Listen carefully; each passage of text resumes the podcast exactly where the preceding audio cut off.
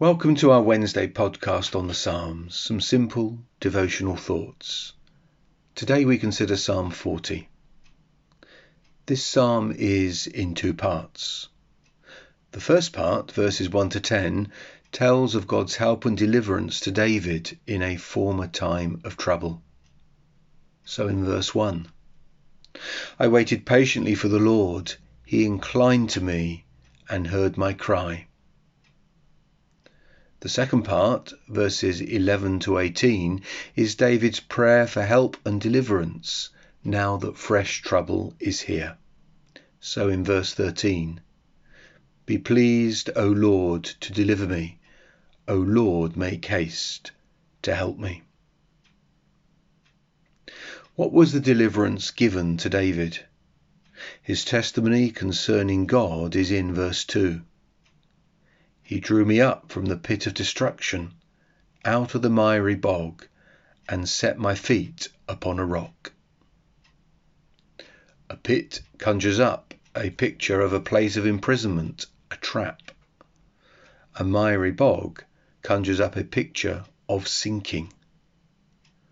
So David, often like us, was in a situation where he was trapped and he was sinking under the weight of the situation and God rescued him. But there is another side to this deliverance, for God put him in a place of safety. He set my feet upon a rock, says David. So this is a complete deliverance, not just rescuing from, but delivering to. God never does anything by halves. Having known God's deliverance, David gave praise to God. In verse 3, there is a reference to a song of praise to God. David then goes on to reflect more widely on God's deliverances. There is a greatness about what God does in his deliverances. In verse 5, You have multiplied, O Lord my God, your wondrous deeds and your thoughts towards us. None can compare with you. I will proclaim and tell of them, yet they are more than can be told. God's deliverances demand a response from his people, not the endless sacrifices of animals, in verse 6.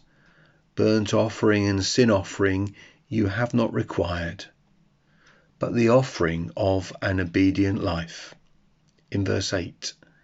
I delight to do your will, O my God. It is important to note that Hebrews chapter 10 verses 5 to 7 applies these verses to Christ. God's deliverances must lead to public testimony. In verse 10, I have not hidden your deliverance within my heart. I have spoken of your faithfulness and your salvation. Life has its ups and downs, and David knows this well. And having looked back with rejoicing to what God has done in the past, David now gives an urgent cry to God because he's in trouble again. So in verse 13, Be pleased, O Lord, to deliver me. O Lord, make haste to help me. What is the trouble? In verse 12, Evils have encompassed me beyond number my iniquities have overtaken me, and I cannot see. They are more than the hairs of my head. My heart fails. There are external problems, evil surrounding him. In verse 14, there's reference to David's enemies. And there are internal problems, David's own sin.